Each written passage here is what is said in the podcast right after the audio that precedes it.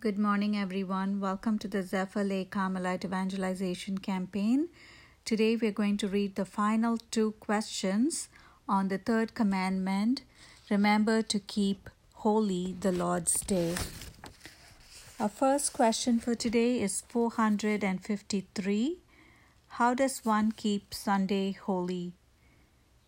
Christians keep Sunday and other days of obligation holy by participating in the Eucharist of the Lord and by refraining from those activities which impede the worship of God and disturb the joy proper to the day of the Lord or the necessary relaxation of mind and body.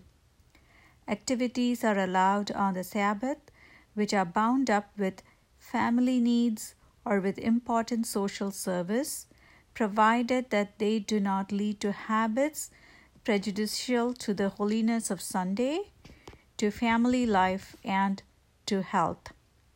My reflection for this question will be at the end of question 454.